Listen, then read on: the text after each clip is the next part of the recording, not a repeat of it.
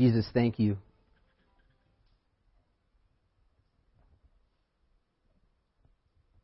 Please help us to bow our hearts to you right now. And open up our eyes and our ears, our hearts to receive your message.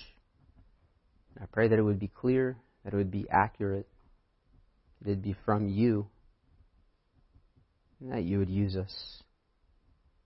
Use us to, to spread the message you've given us. Thank you. I love you, Lord. Amen. You may be seated. God is such a awesome gift giver. Um, probably one of the greatest gifts I've experienced lately is this morning.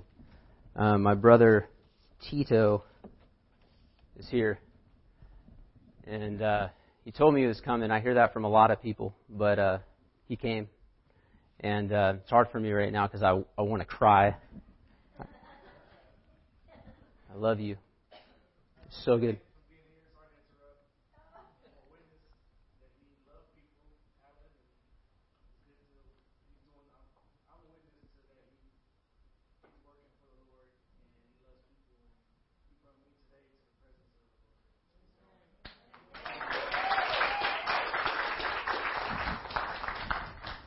That pushed me over the top.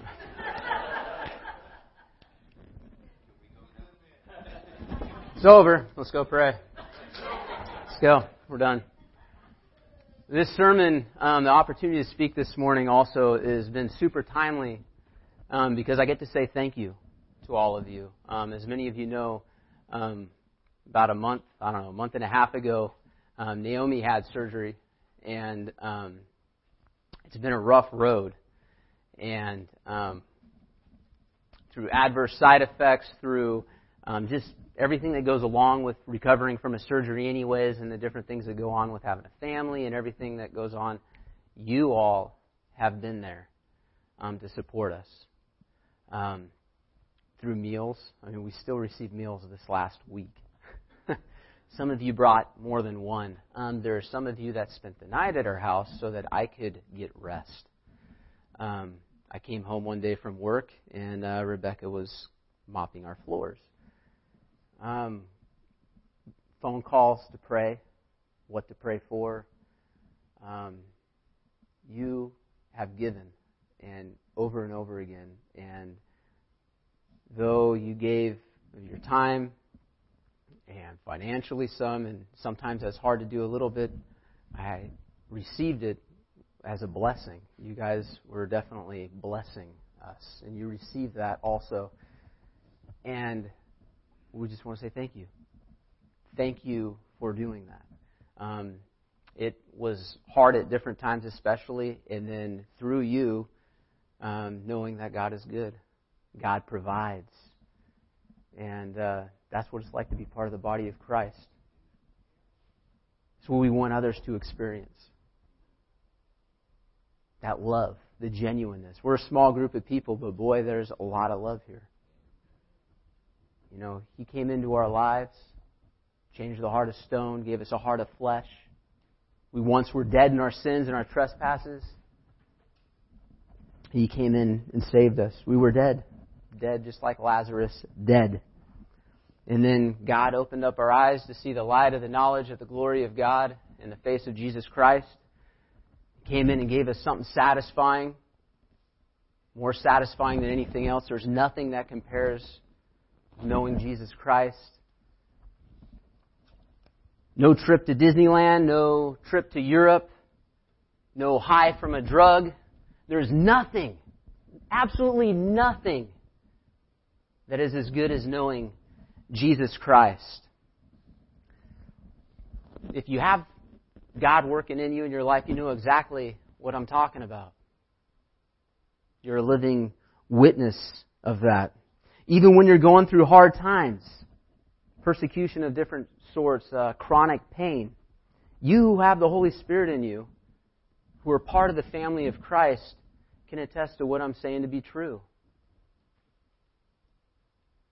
God will never leave us nor forsake us.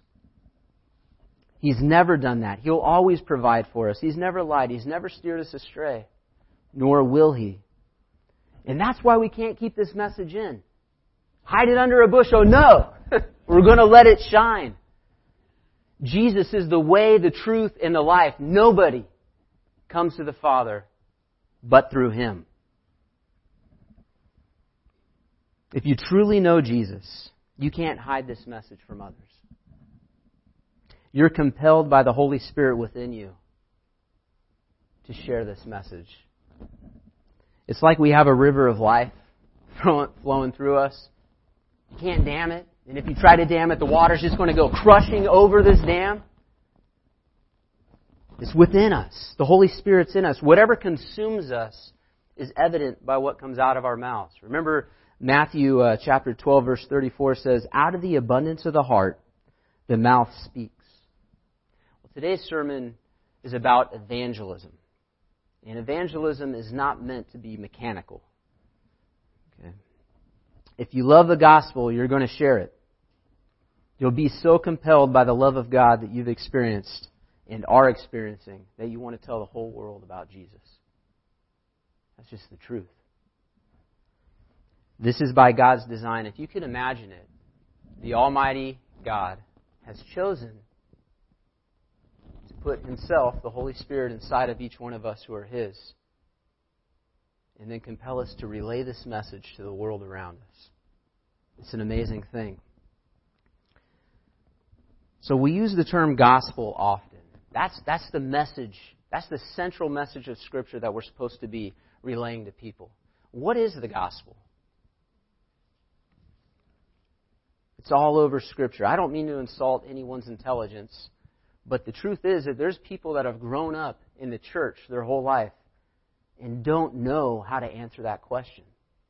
A couple years ago, I was talking to a friend from Bible school, and he was telling me that he was approached by a group of college age students um, that told him that they were praying and they felt like God revealed to them a picture of a guy with a black shirt and a backpack that needed to be ministered to. So they went up to my friend because, of course, he fit that description, and he's a Christian. And they said, You know, we feel like God's leading us um, to minister to you. And uh, what do you need prayer for? And he didn't have anything in mind specifically or whatever, but um, he was thinking in his mind, I wonder if they know how to give the gospel message. I wonder if they could tell me that. So he's he lied to them. he, he made up a story. He says, I have a knife in my backpack and I'm feeling suicidal and I want to kill myself. Can you help me? Well, he immediately started praying. God, we, we just ask that, that the backpack would fall off his back, that if he picks up the knife, that the knife would just fall out of his hand. And he's like, I I don't have any hope. Well, what, do you have something that, that, that can help me? They just continue praying. God, God, we just pray that that, that backpack would fall off him, that, that he wouldn't be able to pick up the knife. And he's saddened by it. He's like, Can you tell me what the gospel is? They looked at him. They didn't know what to say. It's a travesty that there's people that are bold bold Christians that are hitting the streets to minister to others. They want to share God's love, and they don't know what the gospel message is. So what is the gospel? The gospel means good news. And we get a glimpse of it all the way back at the beginning of mankind when we sin. And in a nutshell, if, if I was going to give you a short Allen version, so this you got to test this because sometimes I'm wrong, but I think this is right.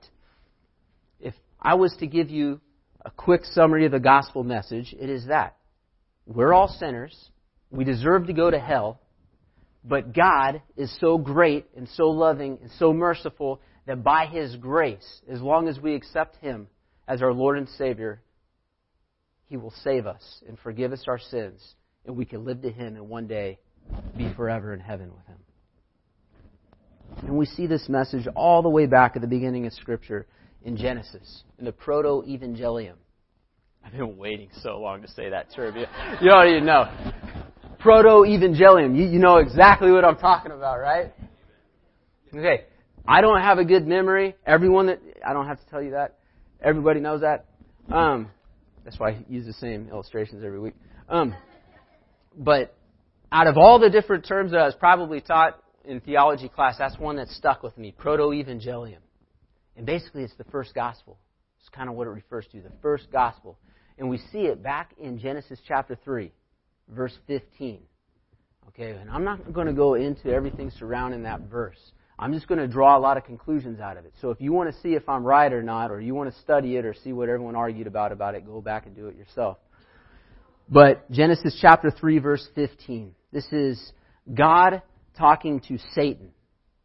Okay, after the fall. Adam and Eve had just sinned, the first two people that ever, that God ever made. And this is what God says to Satan. He says, I will put enmity between you and the woman, and between your offspring and her offspring. He shall bruise your head, and you shall bruise his heel. That's big. That's, that's, that's huge right there. Okay, so enmity. God is going to put enmity between Satan and woman and her offspring. Enmity is basically hatred and hostility. So because of sin, there's a hatred and a hostility going on. Satan is going to be attacking that way. But here's good news right here. It says, He shall bruise your head, and you shall bruise his heel. It's better just to have your heel bruised than your head bruised. And what's going on here is it says, Satan shall bruise his. His is Jesus. Satan is going to bruise Jesus' head, and we see that clearly by the fact that Jesus died on the cross and he went through all that suffering. But we also know that Jesus didn't stay dead. He rose victorious. He crushed death. And that's where we get the picture of He, Jesus, shall bruise your head. You see the importance of this, the proto-evangelium? Right after the first sin, God is showing us a glimpse of hope that He's going to forgive us. His plan from the beginning of time. We don't deserve it. And then now, we're on this side of what's happened with the cross, and we see the totality, we see the big picture of the gospel clearly. So let's look at the Roman road. It's in the back of your bulletins. Romans 3:23. For all have sinned and fall short of the glory of God. All of us are sinners. We're under this curse. We were born into it. We deserve hell, as it says in Romans 6:23.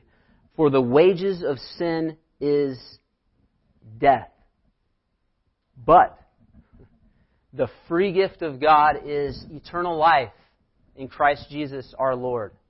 Romans 5:8. But God demonstrates his love in that while we were still sinners, Christ died for us. And in Romans 10, 9, and 10, if you confess with your mouth that Jesus is Lord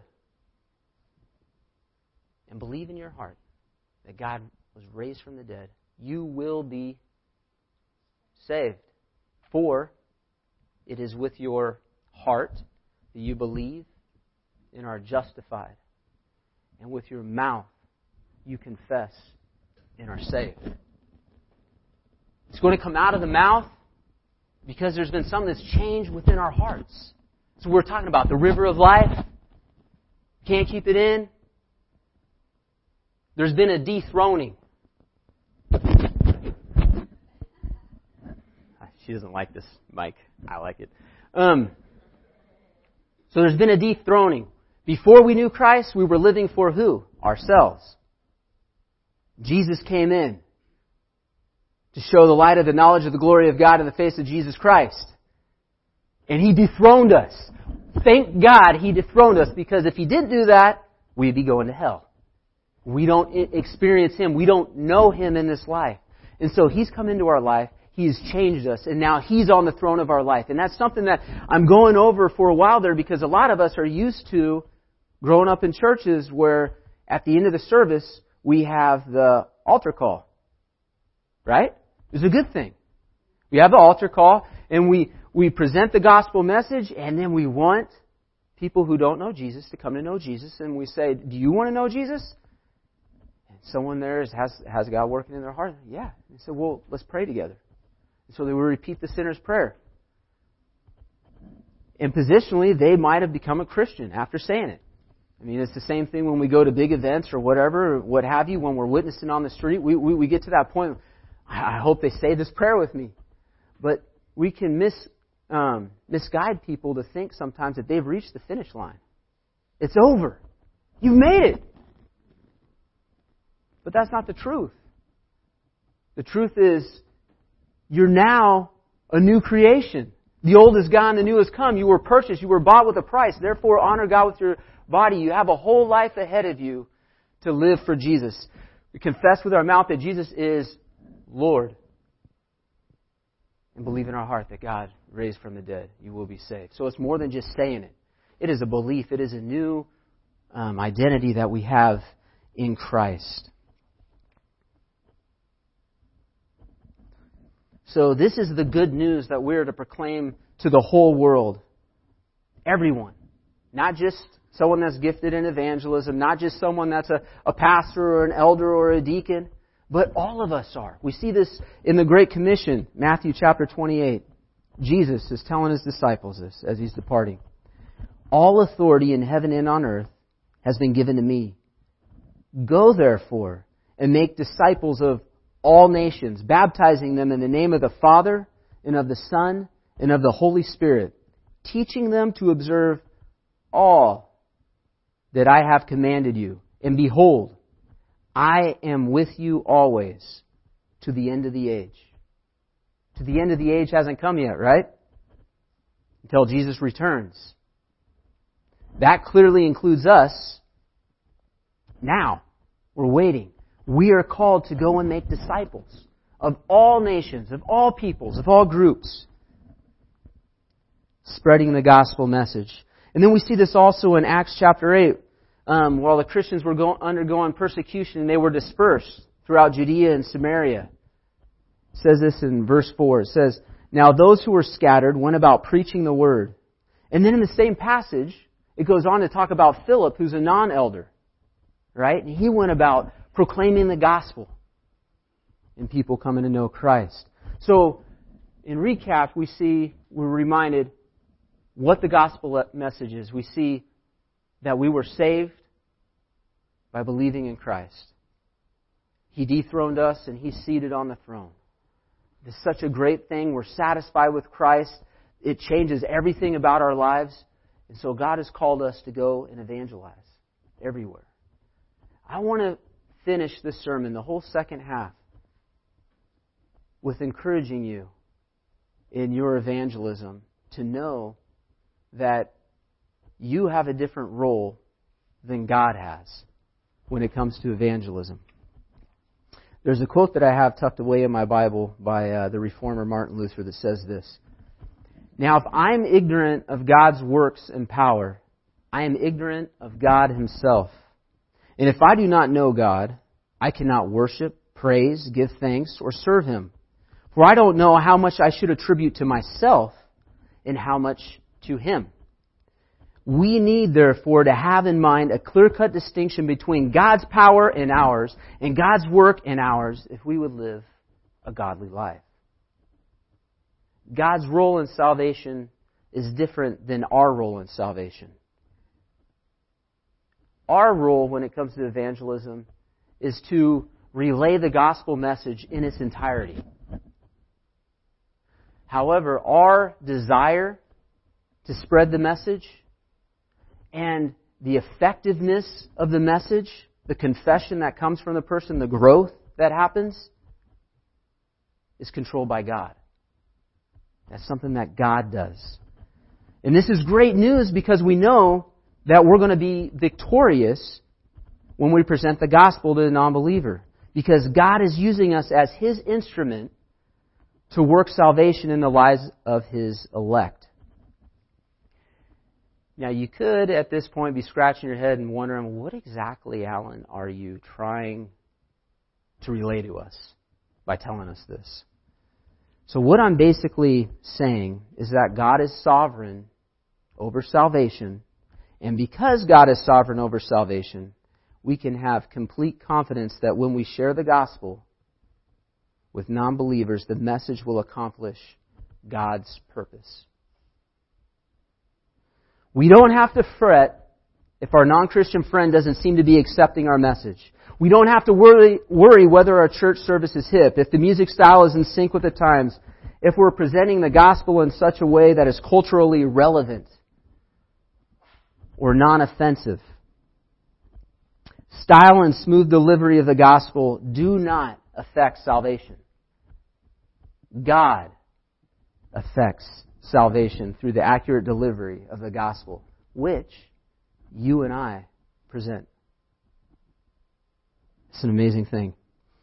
God stirs in our hearts through the Holy Spirit to share the treasure that we have, which is the gospel, to non believers which are dead, spiritually dead. And when the gospel is explained to the spiritually dead person, if the person has been chosen by God before the foundation of the world were laid, as explained in Ephesians chapter 1, the Word of God goes into the person like a seed going into fertile soil, and God causes the growth. We can apply Paul's teaching in 1 Corinthians chapter 3 verses 6 through 9 here. It says, I planted, Apollos watered, but God gave the growth. So neither he who plants nor he who waters is anything, but only God who gives the growth. He who plants and he who waters are one, and each will receive his wages according to his labor. For we are God's fellow workers. You are God's field, God's building. This is where we gain our confidence. Knowing that if we're faithful in preaching this message, it's going to accomplish God's will. We can also get confidence in knowing uh, Isaiah 55 verses 10 through 11 says this For as the rain and the snow come down from heaven and do not return, but water the earth, making it bring forth and sprout, giving seed to the sower and bread to the eater, so, this is God talking, so shall my word be that goes out from my mouth. It shall not return to me empty, but it shall accomplish that which I purpose and shall succeed in the thing for which I sent it. Our message is powerful because it's from God, and God's word will not return void. It will accomplish God's will. Now you might be thinking, man, two weeks in a row we're focusing on God's sovereignty. Pastor Bob preached on uh, prayer last Sunday, and he focused on God's sovereignty. But understanding God's role in evangelism gives us boldness and patience and a reliance on prayer because, in essence, we're acknowledging that God is the one in control.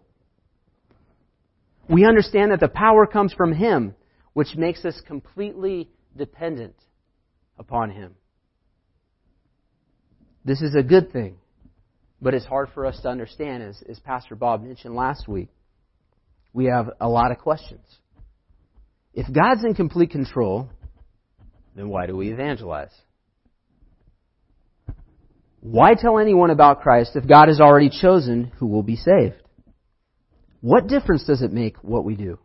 What about free will? How are we held accountable for sins if God is in control? I have a very rational answer in one word to all of those questions. I've been saying it wrong the whole time. I had to go on Google and make sure I said it right. Antinomy. That's the correct way. I kept saying antinomy. Right? That answers everything. Antinomy. If you're like me, you have no idea what I'm talking about. antinomy, antinomy is basically having two truths that we don't understand their relation to one another, like light. Light has wave, is made up of waves and particles. Jesus is 100% God and 100% man. God is 100% sovereign over salvation. And we are 100% held justly, justly accountable for accepting or rejecting the gospel. No one who was chosen by God before the foundations of the world will die without becoming a Christian, acknowledging it with their lips. God will send a messenger to that person with the gospel message. They will hear it and they will accept it and they will become a Christian.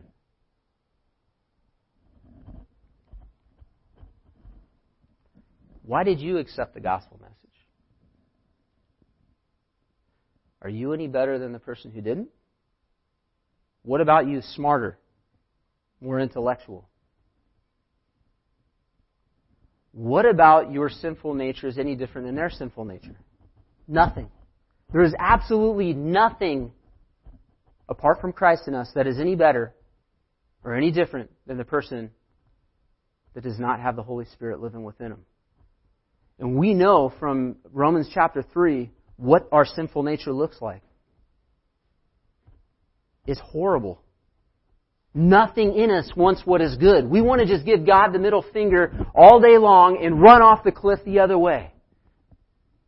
But by God's grace, in His love for us, He put our arms, His arms around us and saved some of us. Sorry.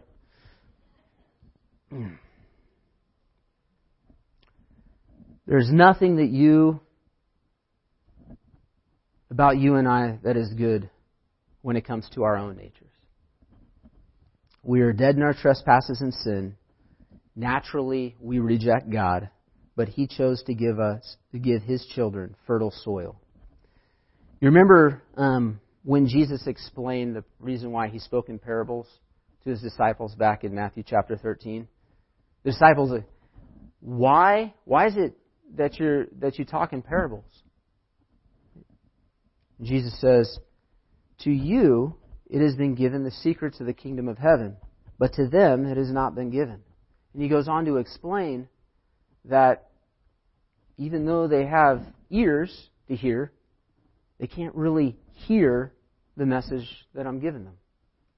You know they have eyes, their eyes aren't seeing. Clearly, what's being said here is there are some people who have been given ears to hear and eyes to see, and there's some people that haven't. And then he goes on in the same chapter to explain the parable of the sower.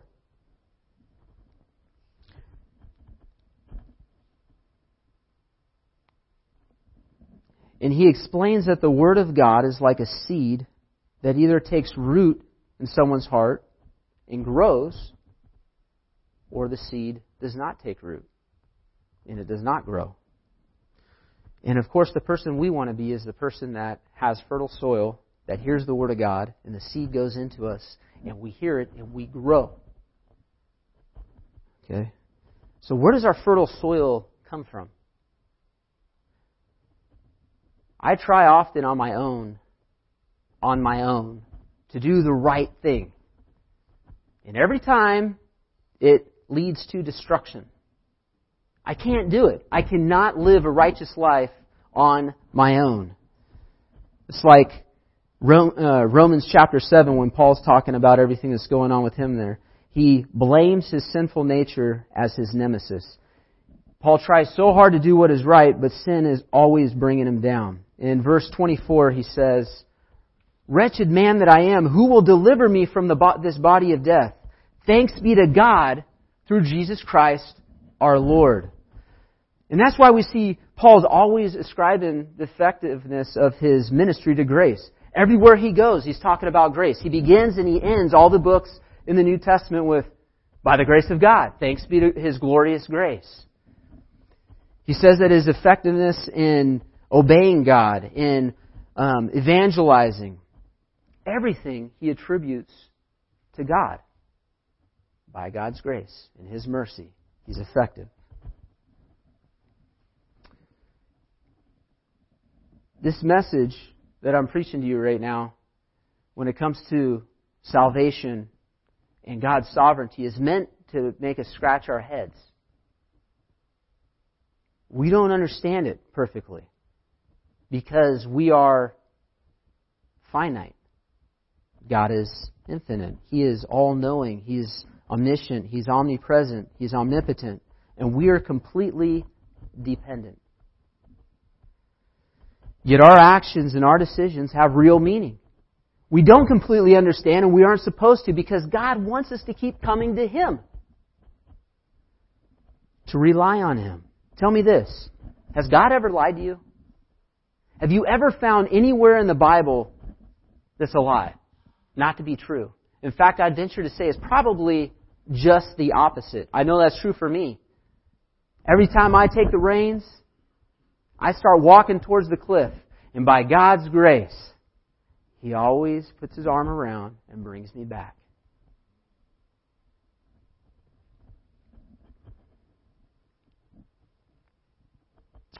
And when the anxieties of life start to billow, and I start to worry and I start to fret, He reminds me, be still and know that I am God. Antinomy. it helps us accept and understand God's sovereignty and salvation because we can rest in our trusting in God, knowing that He is good. Now, the last thing I want to do is create a division in our church because God's sovereignty as it relates to salvation has been debated and caused many church divisions and heartache and everything. I started this sermon with talking about the love that we have in our church. Okay? We are not saved based on understanding that theological concept perfectly. Okay? The reason why I chose to spend so much time looking at it this morning is because I believe that is biblical. And then I also believe that it encourages us to be bold and patient and prayerful when it comes to evangelism. We can love each other and disagree. We can't disagree about the gospel, but we can disagree about some different theological concepts and still come together and worship together and build each other up and live for Christ. But I have to preach what I feel like is in the Scripture and what I think is biblical. So I want to conclude this morning with just making a few mentions about why it's encouraging to know about God's sovereignty and salvation and in evangelism by highlighting the boldness aspect of it, the patience aspect of it, and prayer.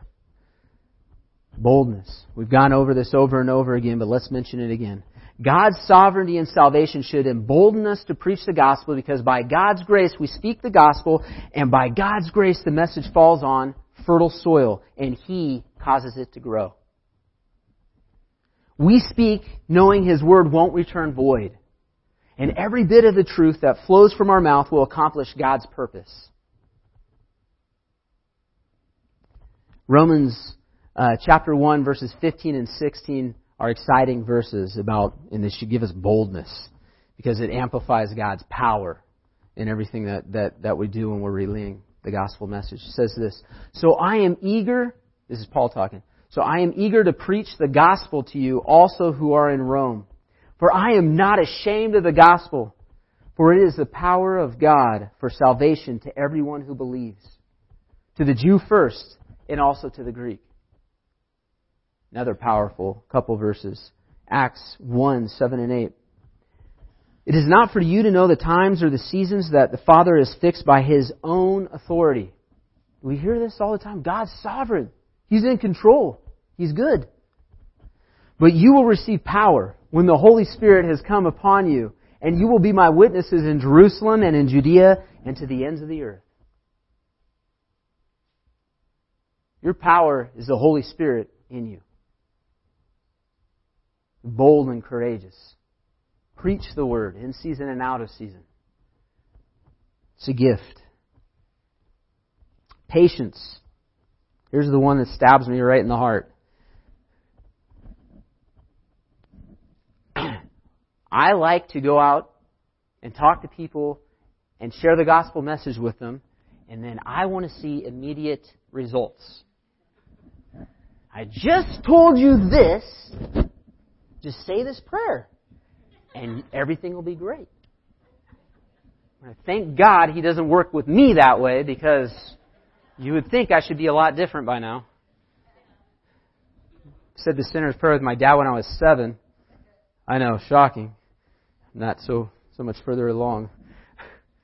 But yeah, that's how we are just in general. We want to see results. We have microwaves. We have commercials that tell us things now, now. Everything's now. But if God's sovereign over it, if He's the one that causes it to grow, just obey Him. Relay the message. And then let God, let God, like, you're gonna let God. Let God do the rest. Trust that God will do the rest. Have confidence that God will do everything in His time. He does everything in the perfect time. And here's another bit of truth. You think about it. Jesus was walking along with his disciples for over two years before he asked them point blank, Who do you say that I am? He was molding them. He was working on them. At the right time, they confessed, You are the Christ, the Son of the living God. And then what happened right after that? Tying into what we already talked about. He says, Yes, you're right, because uh, the Father in heaven has revealed this to you, not man. The Father in heaven did. And then he says, And by the way, there's a cost. There's a cost to following me. You're to deny yourself, take up your cross, and follow me daily. You're going to suffer. You're going to go through hardships, but uh, lo, I am with you always, even to the end of the age, right? He presented the whole gospel right there. Don't be afraid. Don't think that you have to lead some, someone along, get them to say the prayer. They'll eventually hear the rest of it. Be bold. Preach it in love. We hate switch and bait stuff, right? Bait and switch. Yeah, bait and switch. Say things backwards. Yeah. Well, you didn't tell me this. The whole message is loving. It's a good thing to say you're going to need to deny yourself and follow God with all your heart. We just, we just found out that it's, it's horrible to live our own life. Preach the whole thing. Don't be afraid. Let them know. There's a cost. The Holy Spirit's working in them to receive that message, and if, you, and if the Holy Spirit's working in that person, the person's hearing that saying, This is good. This food is good. Because God is showing them that is good. Because it's His words.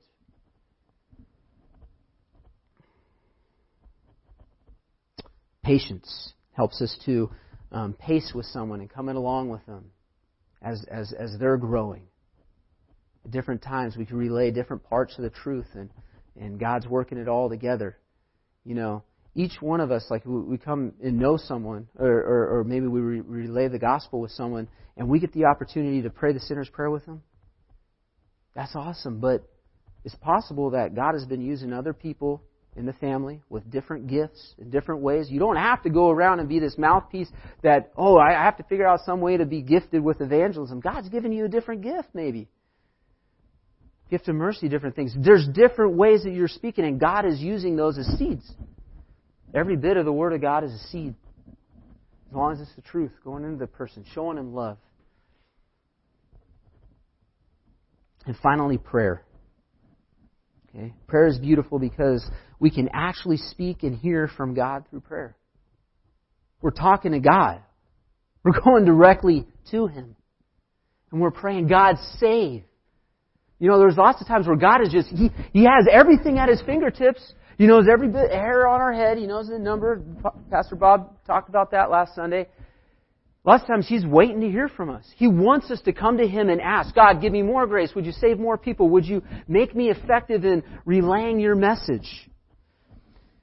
God says, Ask and it shall be given. Seek and you will find. Knock and the door will be open.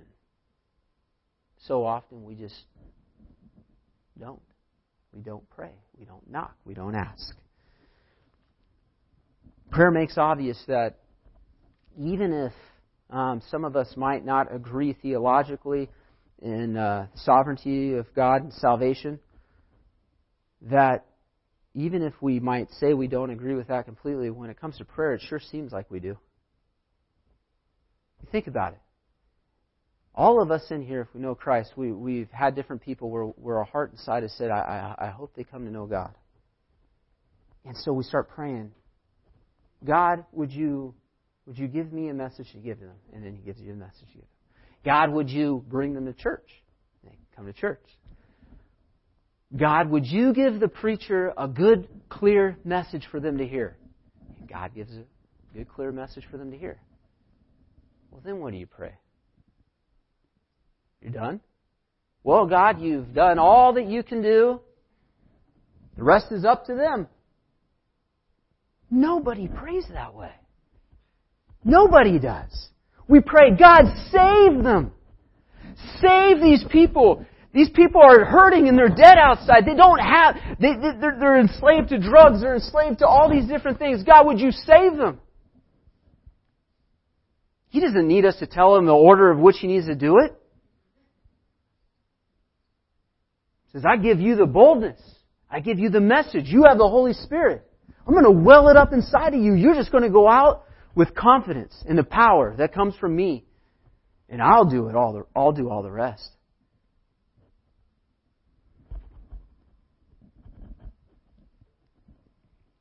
The common question that people ask um, when it comes to this is, what about that guy that's out there on the island?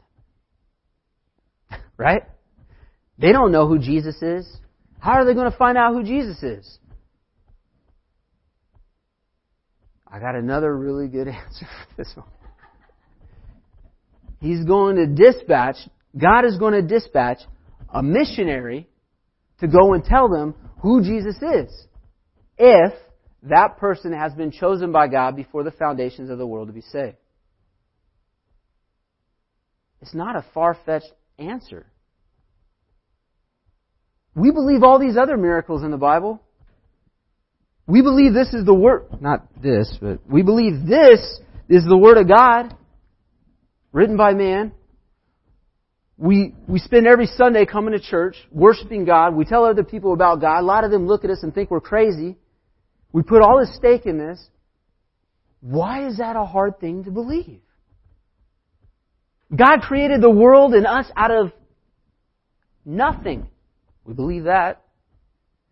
We believe that Jesus is 100% God and 100% man. We believe that He came as a form of a baby. We believe that Moses talked to God and God was a burning bush as He's speaking to him. And the bush wasn't burning, but it was burning.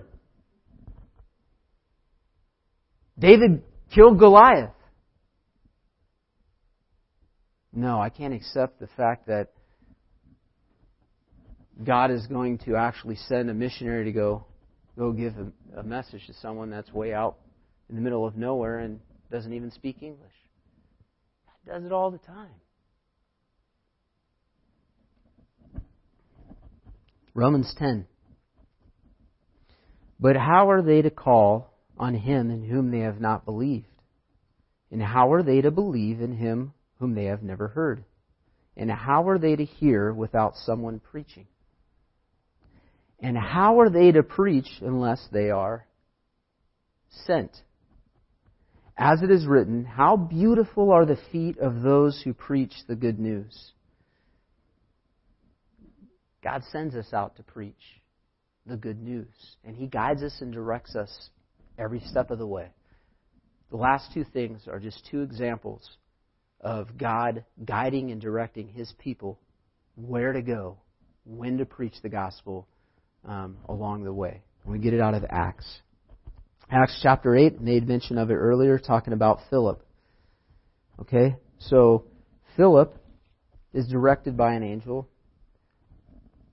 to go a certain route along a road. And when he goes along the road, he finds an Ethiopian sitting in his chariot along the side of the road reading the book of Isaiah. And so Philip says to him, Do you understand what you're reading? And then the guy says, Well, how am I supposed to? It doesn't make any sense. And so Philip says, Well, that message that you're reading is about Jesus. And he tells him the gospel message. The Ethiopian receives Christ and is immediately baptized. God directed that path. We have another picture of it when the Apostle Paul goes to Athens in Acts chapter 17. says that um, provoked by the Spirit, Paul was led to go here. And as he's there in Athens, he sees all these different altars. Each of the altars was attributed to a different god that they worshiped. You remember what one of them had inscribed on it? The altar of the unknown God. Paul says, Let me tell you who that is. And he tells them the gospel message. In the Holy Spirit, takes seed out of Paul's mouth. Seed falls on fertile soil, and they say, Wow. Accept Christ, many of them, and are saved. And they live to Him. God has called us to preach the gospel to the lost world so that people would be saved. Okay? Pray. Pray for boldness. Pray for patience. Trusting that God is going to use you to reach people. I would hope that our whole church would be filled with people that are outside of these, these doors. We have so many more Hispanic people that have come from Mexico here. We don't have too many in here. It doesn't have to be that way. I mean, we're not, we don't have to have a perfect number, but boy, it would be awesome if every single race, if every single person in the country that's around here was, was, was here and we were worshiping together. This is a powerful verse to close with, and this is what we're closing with. Matthew 9, 37 through 38 says, The harvest is plentiful, but the laborers are few. Therefore, pray earnestly to the Lord of the harvest to send laborers out into the harvest. Pray. Go. Reach. Don't judge. Remember who you are and how you were saved and see what God will do here in Humboldt County or other places, maybe Crescent City.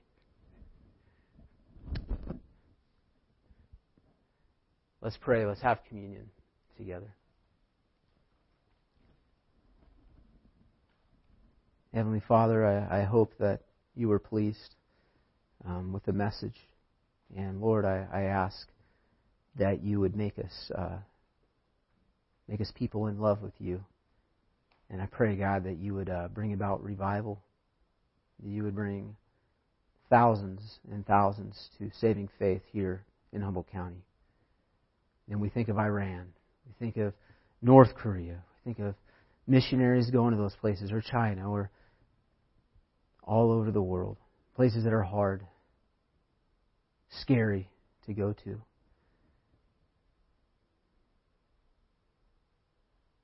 Please use us. Use us. Help us to yield to you. And I pray that every aspect of our life would reflect a love for you. In your name, amen.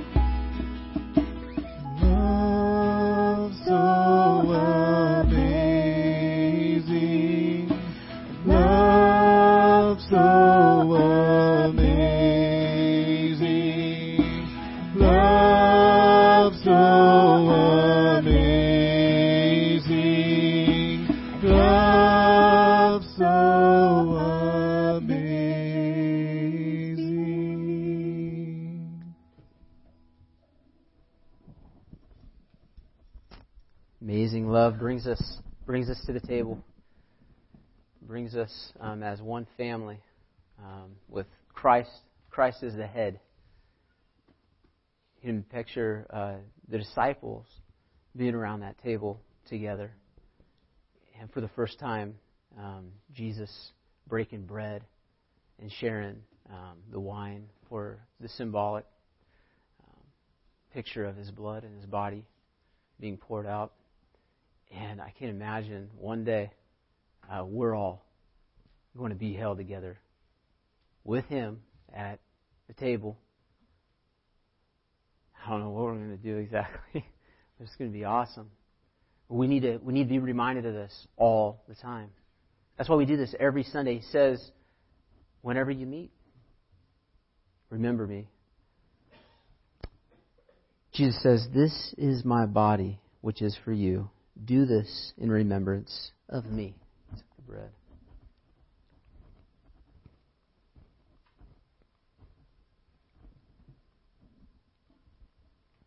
In the same way, also he took the cup after supper, saying, This cup is the new covenant in my blood. Do this as often as you drink it in remembrance of me.